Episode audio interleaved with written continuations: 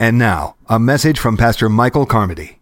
Good. So, in uh, the last few weeks, Pastor Josh has been sharing on this subject of my hometown. How many of you have been here the last few weeks and, or caught that online or whatever? I'll tell you what, I think he's doing an excellent job. It's a great series, I think. Um, and, uh, you know, especially this idea of talking about the importance of the place where we live and the, the impact, the influence that we can have where we are the things that we can be praying for, the things that we can do. And um, I haven't, as I said, haven't been here the last few weeks, but I believe that Josh has knocked this out of the park talking about our schools. Uh, I need to pray for our schools, our students, our teachers, everything that goes on in our schools. I believe that can be a great place for kingdom opportunities. And we need to pray for those things. Last week, talking about the government, praying for our government praying for government officials, praying for government, that which governs us. We have to have government. Government placed there by God. I'm not going to repeat his message, he did a great job. But the governments are placed there by God for a reason, so that we can have peaceful lives so that we can live in, in, unity and peace and harmony.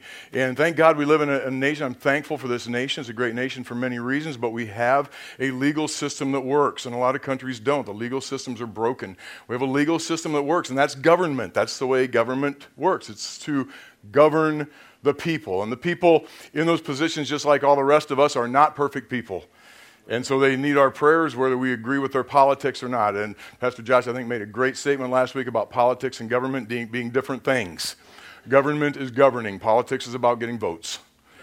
Governing is governing, it's about taking care of people and watching over people. So we need to be praying for those things. And he's been, Pastor Josh has been sharing this a passage from uh, 1 Corinthians chapter 16 about how that we have uh, this, uh, Paul said, I have this great door that's been opened to me, a wide open door for a great work. And I believe that we have a wide open door for a great work in our communities. Everywhere we live, our hometown, wherever you happen to reside, wherever you lay your head on the pillow at night, that's your hometown. You live in that community, that's your hometown. And there is a wide open door for the gospel. Our nation has been gospelized for a couple of hundred years, really. Uh, but uh, yeah, the gospel has been carried into this world, has been evangelized for many years. And yet, uh, some of the evangelization, some of the gospelization has been more religion than it has been the truth of what God's word actually teaches us. And so we need those who will carry the truth of God's word into this world. You know, one of the things I appreciate in the classes that I teach at Iowa Central on uh, Intro to Religion is I meet students all the time who have kind of given up on Christianity because of examples that they've seen. And when I talk to them about what Christianity really is, it changes sometimes, it changes the concepts of what they believe Christianity is because the church honestly hasn't always done a great job of presenting Jesus do a good job of presenting our ideas and our religion, but not always a good job of presenting Jesus. And that is by the way, our mission, is it not? So here's the good news we can make a difference in our communities. We can make a difference in our cities. You can make a difference in your city, in your community. Um, and so I want to continue that theme today. And I want to discuss a little bit uh, about the influence that you and I have. I want to talk about influence. Influence is a wonderful thing. It really is. And it exists all the time, everywhere. There's always influence going on. We're going to talk about that. But I want to talk about specifically today the influence that you and I, as individuals and as a body of people, can have in our communities, in the larger community, our hometown, and the area around Fort Dodge where God has placed this body. So maybe you may be from another community, but you are here in New Covenant in Fort Dodge, and this is the hub, we might say, for where we can begin to influence the world around us. And so, um, as we think about that, we can have that influence. Why is influence so important? So, this series so far, we've talked about my school, my government. Today, it's my influence. We're going to talk about my influence, your influence. What is your influence like in the community where you live, in the places where you go? What is your influence in this world around us? And to do that, I want to take a quick look at our mission statement. I know that you all know our mission statement, and you could yell it at me right now. Go ahead. Yes, good job. So look at it. There it is. Love God, love others, and impact our world. Yes? I want to hit, I'm not going to talk about this, but I want to hit this one word impact just for a moment. And when we did this mission statement, we chose that word impact for a reason. I don't have a definition up for you, but that word impact um, has to do with an object having contact with another object, and both, um, and often altering the state of both as a result. say that again. Impact is one object coming into contact with another, and often altering the state of both in the, in the event. Make sense? So if you have, an, if you have a, two cars who have an impact, sometimes you call it a crash, right? The, these two objects come together and it alters the condition of both. True? So that's what impact really is. So when we think, think about having an impact or impacting our world, we don't crash into the world around us, but we have contact, yes, with the world around us, and it alters the state of the world around us, and sometimes it even alters us. Has, a, it has an effect on us as well. Uh, not that it leaves dents, but it leaves an effect, an impact on our lives. So I wanted to take this, um, this uh, statement, the mission statement, for just a moment and break it down a little bit more. So I wanted to just share this with you. Go ahead and put that slide up. By purposely, purposefully, excuse me, by purposefully, it's been a while since I've preached here, I'm a little nervous. By purposefully learning to love God. How many are learning to love God? How many of you agree with me that that is a process? I might have loved God yesterday, I might love God today, but it's a process of loving God. It's like my, I love my wife. I have loved my wife for 45 years. We started dating 45 years ago this fall. That's a long time. Yeah, I know, right? And we've been married for 43. It's crazy. But I, I almost fell in love with her immediately. There's so much about her that I love. But you know what? My love is still progressing for her. It's still changing. It's still processing because it's alive. It's a living thing, right? So, purposefully learning to love God, the growth process. And by intentionally, everybody say intentionally, intentionally choosing to love others, we will automatically impact our world. So, when we intend to do, when we purposefully learn to love God, when we um, purposefully learn to love God, intentionally choose to love others. I mean, that, no, that someday that's really a choice to love others because some days you just don't feel like it. Some days you feel like doing other things with them right? We choose to love people anyway because there's a spirit living inside of us that enables us to do that. So when we purposefully learn to love God, we intentionally choose to love others, that will automatically, it will have an effect on our lives because of a thing called influence. It will have influence in the world around us. Learning to love God with all of our heart, soul, mind, and strength has a profound impact on our lives, does it not? Learning to love God with all of our heart, soul, mind, and strength changes us like nothing else can. It alters our condition, literally changes everything about us, and it's a process. And that idea of learning to really love others, it changes how we view everything in life. The more determined I am to choose to love others, no matter their condition, their state, or what they say or do to me, the more I choose to love others, that not only has a profound impact on my life, but it changes the way I view everything. I begin to view everything from eyes of compassion and mercy and grace thinking a little more like Jesus when I choose to love others. Y'all with me on this? Sometimes those others are people who live in your house. Those ones we have to choose to love. Ah, it's getting quiet in here. So, or maybe they have lived in your house. Maybe it's a you know a child that's moved out, or a, a sibling that's moved out, or you know whatever this whatever case may be. Our families sometimes are places where we need to choose to demonstrate unconditional love. And by doing so, we again we have an impact, we have an influence. We begin to alter the condition of things. Living the great commandment is not easy, but it is the only thing that will change the world. I'm going to say that again. Living the great commandment is not easy, but it's the only thing that will change the world. You and I choosing to love God, love others, will have an impact on our world. There's two and a half billion of us, Christians. Folks, we can change the world. But we can't do it with religion. We can't do it with our ideas. We can't do it with our political bends. We have to do it with the Great Commission, choosing to love others and love God. Y'all with me on this?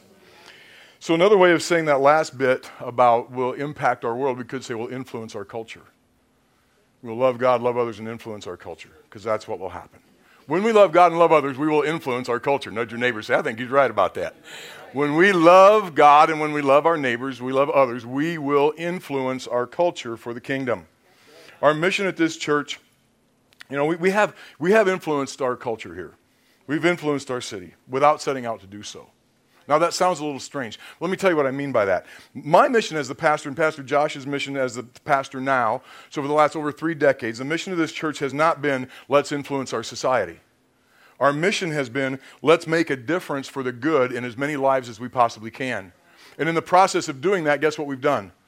We've influenced our culture we've influenced our society to a certain extent. Our intention has been to reach out and to make a difference in as many people's lives in as many ways as we possibly can. That's our mission. And the result of that mission is that we influence our community to a certain extent. So it's more of a result than a goal. Let's just think about the outreaches we do to our community, just as a reminder, not patting ourselves on the back. You know, we're not going to rest in our laurels. We're not going to say, wow, look at what we've done. Aren't we great? That's not what this is about. But let's just think, so the last quarter here, October, November, and December, the last quarter of this year, let's just look at some of the outreaches that we are doing or have done. We did an oil change where we changed oil for like 30 some plus um, single moms and, and widows, right? Did an oil change. Many of you were involved in that. We're so thankful. We've been doing that for since 2002. Somebody do the math. 17 years. That's a long time. Still doing that. I want to do it for another 17 years. How about you? We did that. Coming up this Friday is no fear zone. That's right. And a couple hundred, a few hundred children will come and be ministered to by this church just because we want to do something to bless them. They're going to come and have a fun time. Sound good? In November, we are dropping something. What are we dropping? We're dropping an album, Share the Hope. And uh, this is an opportunity for us to reach out, not just in our community, but in the larger community, in the bigger hometown. Yes? Wherever we can touch lives. Um, we will also participate in the next three months in Meals on Wheels, where we're going to carry you and I together, members of this church. We will carry food to shut ins and people who need meals. We'll carry food to them through part of the Meals on Wheels program. In December, once again, for how many years? We're going to do the Giving Tree? What? Since 99. So that's like 20 years. My math is good today. I'm, I'm, I'm, not, nailing this. So we're going to do the Upper Des Moines, uh, for Upper Des Moines opportunities, the Giving Tree coming up in December. So many of you have taken part in that over the years. We're going to invest a small amount of money and a prayer in three different area churches, October, November, and December, as we invest 100 bucks in them and offer prayer for them in a service because we believe the other churches in this community uh, are here for a reason, that God has a purpose for them, and they don't have to be like us for us to like them. They don't have to be like us for us to want to serve them and make a difference in their lives in some way. Uh, we're going to support missionaries around the world financially here locally as well. Uh, in the next three months. You know, Janice had mentioned that, that we take 17%, we send that out, and it actually, that's what we commit to, but it actually ends up being a little more than that. And somebody said, well, what kind of a number is that? It's around 100 grand a year that we invest in ministries outside of New Covenant. That's significant enough that we should at least mention it once in a while, don't you think? Plus our weekly outreach to addicts, to the incarcerated, to people uh, with hurts, habits, and hangups to people who are human and need Jesus, to people who have Jesus and are human and need love, to just people, human beings. Homo sapiens who need to know that there are other Homo sapiens who believe we're part of the same tribe and that we can love one another deeply and unconditionally. So that's just some of the stuff that we do to reach out. We've been doing it for a long time. Influence is something, here's all I'm trying to say influence is something that happens as a result of our desire to serve others, not as a desire to have influence. I have no desire to have influence. I have a desire to serve other people. And as I serve other people, I believe I will have an influence in their lives. But the goal is not influence, the goal is serving. The result is influence. So, what is influence? Great question. Let's define that right away, right now. Here it goes. Influence is this the capacity to have an effect on the character, development, or behavior of someone or something. To influence is the capacity to have an effect on the character. Everybody say character. Development, say that one. Or behavior. Be- okay, well, let me start over. The capacity to have an effect on the character and the development or the behavior of someone or something. So, what is character? Glad you asked. Check it out. Mental or moral qualities. So, we want to be able to affect the mental and moral qualities. That's influence. Yep. What's development? It's the process of evolving. Christians don't really like that word evolving. It just means, here's what evolving means it means to change over time. How many of you have evolved since you came to Jesus? How many of you have changed over time since you came to Jesus? Not into some other kind of a creature, but you've evolved into a different person. I sure have. I'm not who I was, you know, 40 years ago when I came to Christ, and I'm not who I will be 40 years from now. Definitely not what I will be 40 years from now. But you know, that's part of the, the process of developing. I am being developed. How about you? So, the process of development, character building, development, and then behavior, we all know what that is. The way one acts or conducts themselves, especially toward others. And so, this idea of influence is to have the capacity to have an effect on character, development, and behavior. And I really do believe that we live in a world that needs God's impact on character, development, and behavior. People will develop, given. People will develop a character. People will have behavior. There's only two ways that you and I express life. We express life in only two ways through what we say and through what we do. And what are the two things that have gotten you in the most trouble in your life? What you say and what you do, right? Just like me. If I, if I never said anything, I probably wouldn't get as near as much trouble as I do sometimes. And my wife says true. That's wonderful. Anyway, so it's our, our actions and our words, right? So let's start here. Let's talk about this for a minute. And wow, time flies when you're having fun. So uh, this is my introduction. I think I'm ready to go. Something is going to influence our lives. Some, something is going to influence my character. Something is going to influence my development. Something is going to influence my behavior. Am I right about it? There is an ancient and real battle for influence. It's as old as the Garden of Eden. God said to Adam and Eve, You can have everything except this. And when he said that, he spoke from his nature, his character, who is God. He's a loving, compassionate, gracious God who is extremely generous and wants to protect us. So he says, There's one thing you need to leave alone for your own protection. He spoke from his nature, his character. Then along came the devil, spoke from his nature and character, and said, You shouldn't really trust God. It's not what he said, but that's what he meant. You shouldn't really trust God. And so it set up a battle for influence. Who's going to influence Adam and Eve? Is it going to be God and what he said, his character? Or is it going to be the devil and what he said, his character?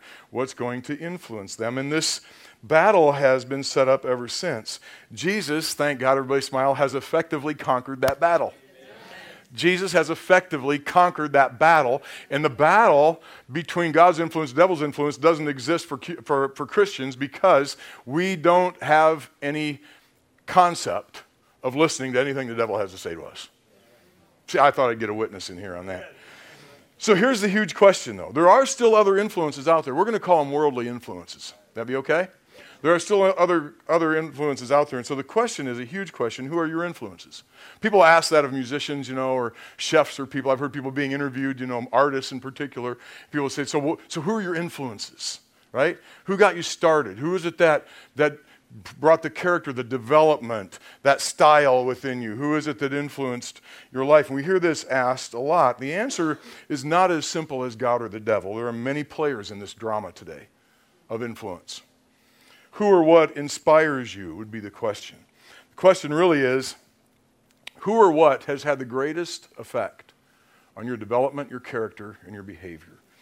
Who's doing that? Who's affecting that? The battle on the one hand, we have the prevailing culture, the world system that has a strong pull on all human beings. This world system that we live in, whether we're saved, sanctified, or not, it has a strong pull on us. This world system, whether we realize it or not, has infiltrated the way we think, the way we process stuff to a larger degree than we probably actually realize. Some of these kind of things, just think about some of the, the, the, the influence the world would want to have. In, the world would have this kind of influence. Get all you can out of this life. Put yourself first. Anybody ever heard anything like that out in the world? If it feels good, do it. You know, put yourself first. Get everything you can out of this life. Just suck all the life out of this life as you can. Doesn't matter where you get it all. Take care of number one. It's a perverted idea of who number one is, right? That's what the world says. After all, if you don't take care of you, who is? Who's going to do it? Right? So get all you can. Hang on to everything you can get. The American dream. Yes? There's this, this influence of the American dream. What's the American dream? Well, you can have it all for the low, low monthly payment of fill in the blank, right? You can have it, and you deserve it. You deserve to have everything the two new cars and the bigger, better house, whatever, and all the stress and all the pressure that goes along with it. Just have it all. It's the American dream, right? This pressure is real in this world, folks. This idea that I, the world will give us this, this influence that, you know what, you deserve to be happy, and anything that doesn't make you happy should go. Whether that's the city that you live in, your hometown isn't just good enough. You need to go to a different hometown, or you know, your car, your house, or uh, your job, or your spouse. that kind of rhymes. Your car, your house, your job, or your spouse. Whatever. Whatever doesn't make me happy. The ultimate goal in this in this prevailing culture that we live in is just be happy. Whatever makes you happy. If it requires pills, if it requires getting rid of things, do whatever you have to do. Be happy. You know, I don't know if it's realistic to be happy all the time, but we can certainly have joy. We'll get back to that, though. This idea that the world presents it's all about me and what I want and what I should have. This has influenced millions and millions of people in our world. Do you believe me today? And it's even infiltrated into the church and had an effect in the body of Christ. You know why? Because we are imperfect human beings. That seemed like that was a shock. Everybody went. We are, all myself included, all of us, we are all imperfect human beings. I wasn't picking on you, right? The promise of secular humanism is pretty interesting. Live without morals and you'll be happy. I had some stuff in here about politics, but how about if I just go over that? So, on the other side of the battle for influence, we have the worldly influence, but then we also have something that counteracts all of this. And let's look at this. You see this on the screen. Here's, what, here's the world's influence. You can get all you can out of this life. How many heard that kind of an idea? Get all you can, but you know, beg, steal, borrow, whatever you do, get all you can out of this life. Here's God's answer. Look at it in Acts 20.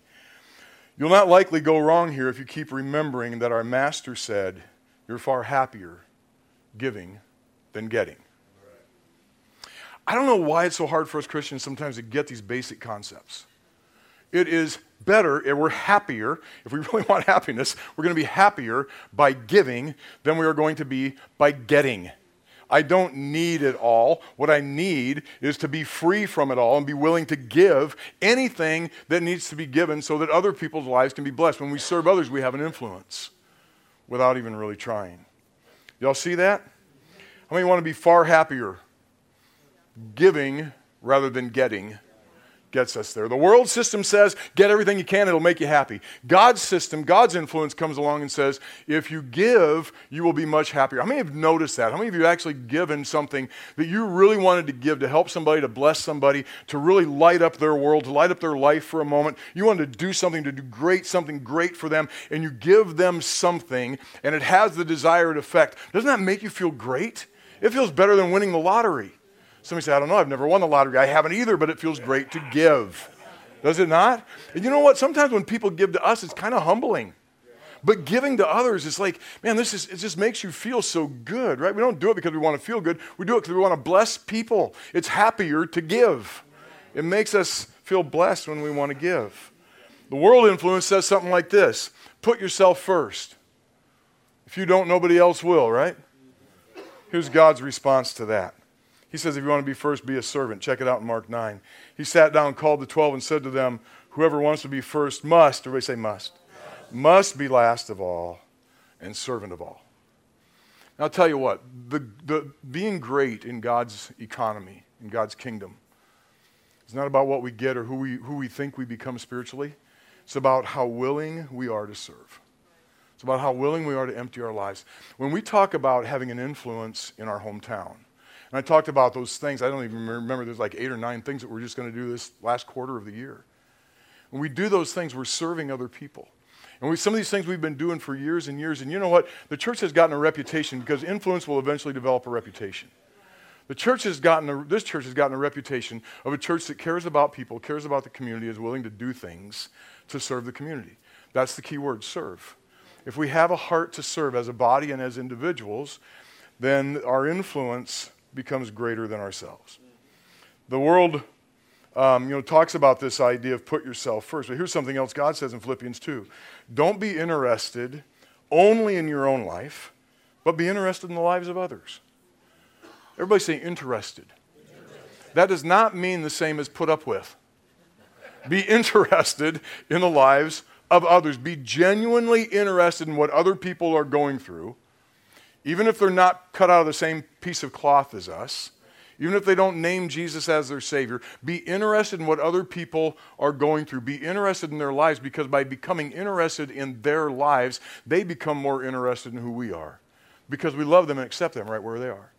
You know, when I first got saved, I wanted to evangelize everybody. I had this idea of evangelizing people. And, you know, it was one of those things where you have a lot of zeal and no wisdom.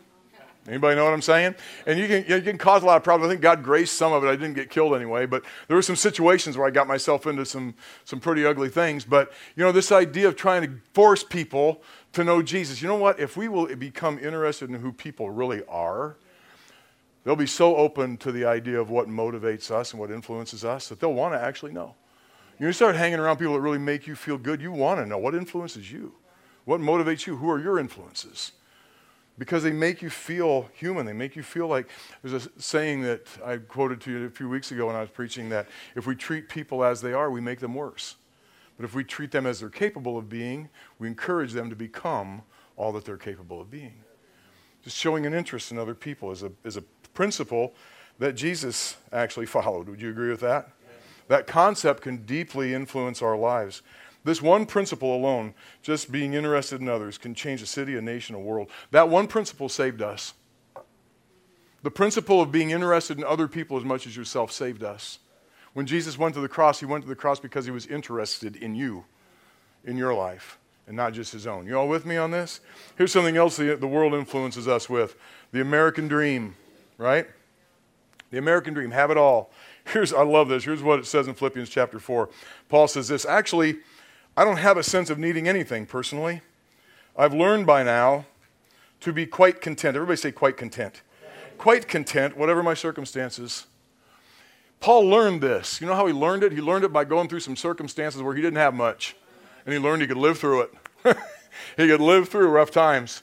He could live through beatings, left for dead multiple times, and live through it. Shipwrecked. He goes through this whole litany, this whole list of things that he had been through. And he learned through that process that he can be content in whatever situation, whatever condition is going on in his life, whatever his circumstances are. This is something we need to learn. That we need to be content because life will never be perfect. We're always waiting for some great thing, something to get better, this next thing to happen, this next thing to happen. When this happens, then everything will be great. We are wasting time hoping something's going to get better when we've been given a life to live today that can actually make, make a difference in people's lives if we live it and stop thinking about what's going to happen in the future or what's going to happen when this happens or that happens and everything's going to be great. We waste time. The drive for more has shipwrecked many businesses, many ministries, many lives, many marriages. This idea of having more. Paul I've just learned to be quite content, whatever the situation is. Not necessarily satisfied with where I'm at, but content with what I have. Worldly influence says this I've deserved to be happy. God's answer goes something like this God's kingdom is like a treasure hidden in a field for years and then accidentally found by a trespasser. The finder is ecstatic. What a find! And proceeds to sell everything he owns to raise money and buy that field. Why would he do that? Because he was convinced that the stuff he has cannot make him as happy as the one treasure he found in that field when we become convinced that all the stuff that we accumulate and all the stuff that we pile up and all the little tags that we attach to our names that we've done this and this one, we realize that none of that matters to the treasure that we've found in God's kingdom. We're willing to let go of all of that and just have what God has for us as the source of our joy and happiness. Y'all with me? One uh, last one here world influence. It's all about me and what I want. Now, none of you think that way intentionally. Here's God's answer.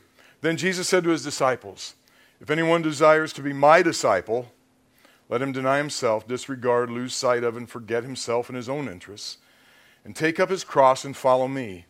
Cleave steadily to me, conform wholly to my example in living and, if need be, in dying also. That is the definition of influence. You know what Jesus is saying there? He's saying, Let me influence you.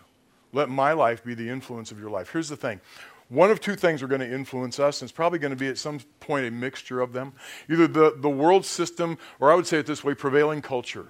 The culture that prevails in the world that we currently live in desires to influence us and make us think in certain ways. And I may not have hit the thing. I mean, I just went through a, a few little things here that the world tries to force on us that the, the, the, prevailing culture tries to make us think. There are so many others that we could get into, um, but we don't have time for all of them today, so I just want to kind of hit that. But all of them do have kind of a similar theme, and it all focuses on self.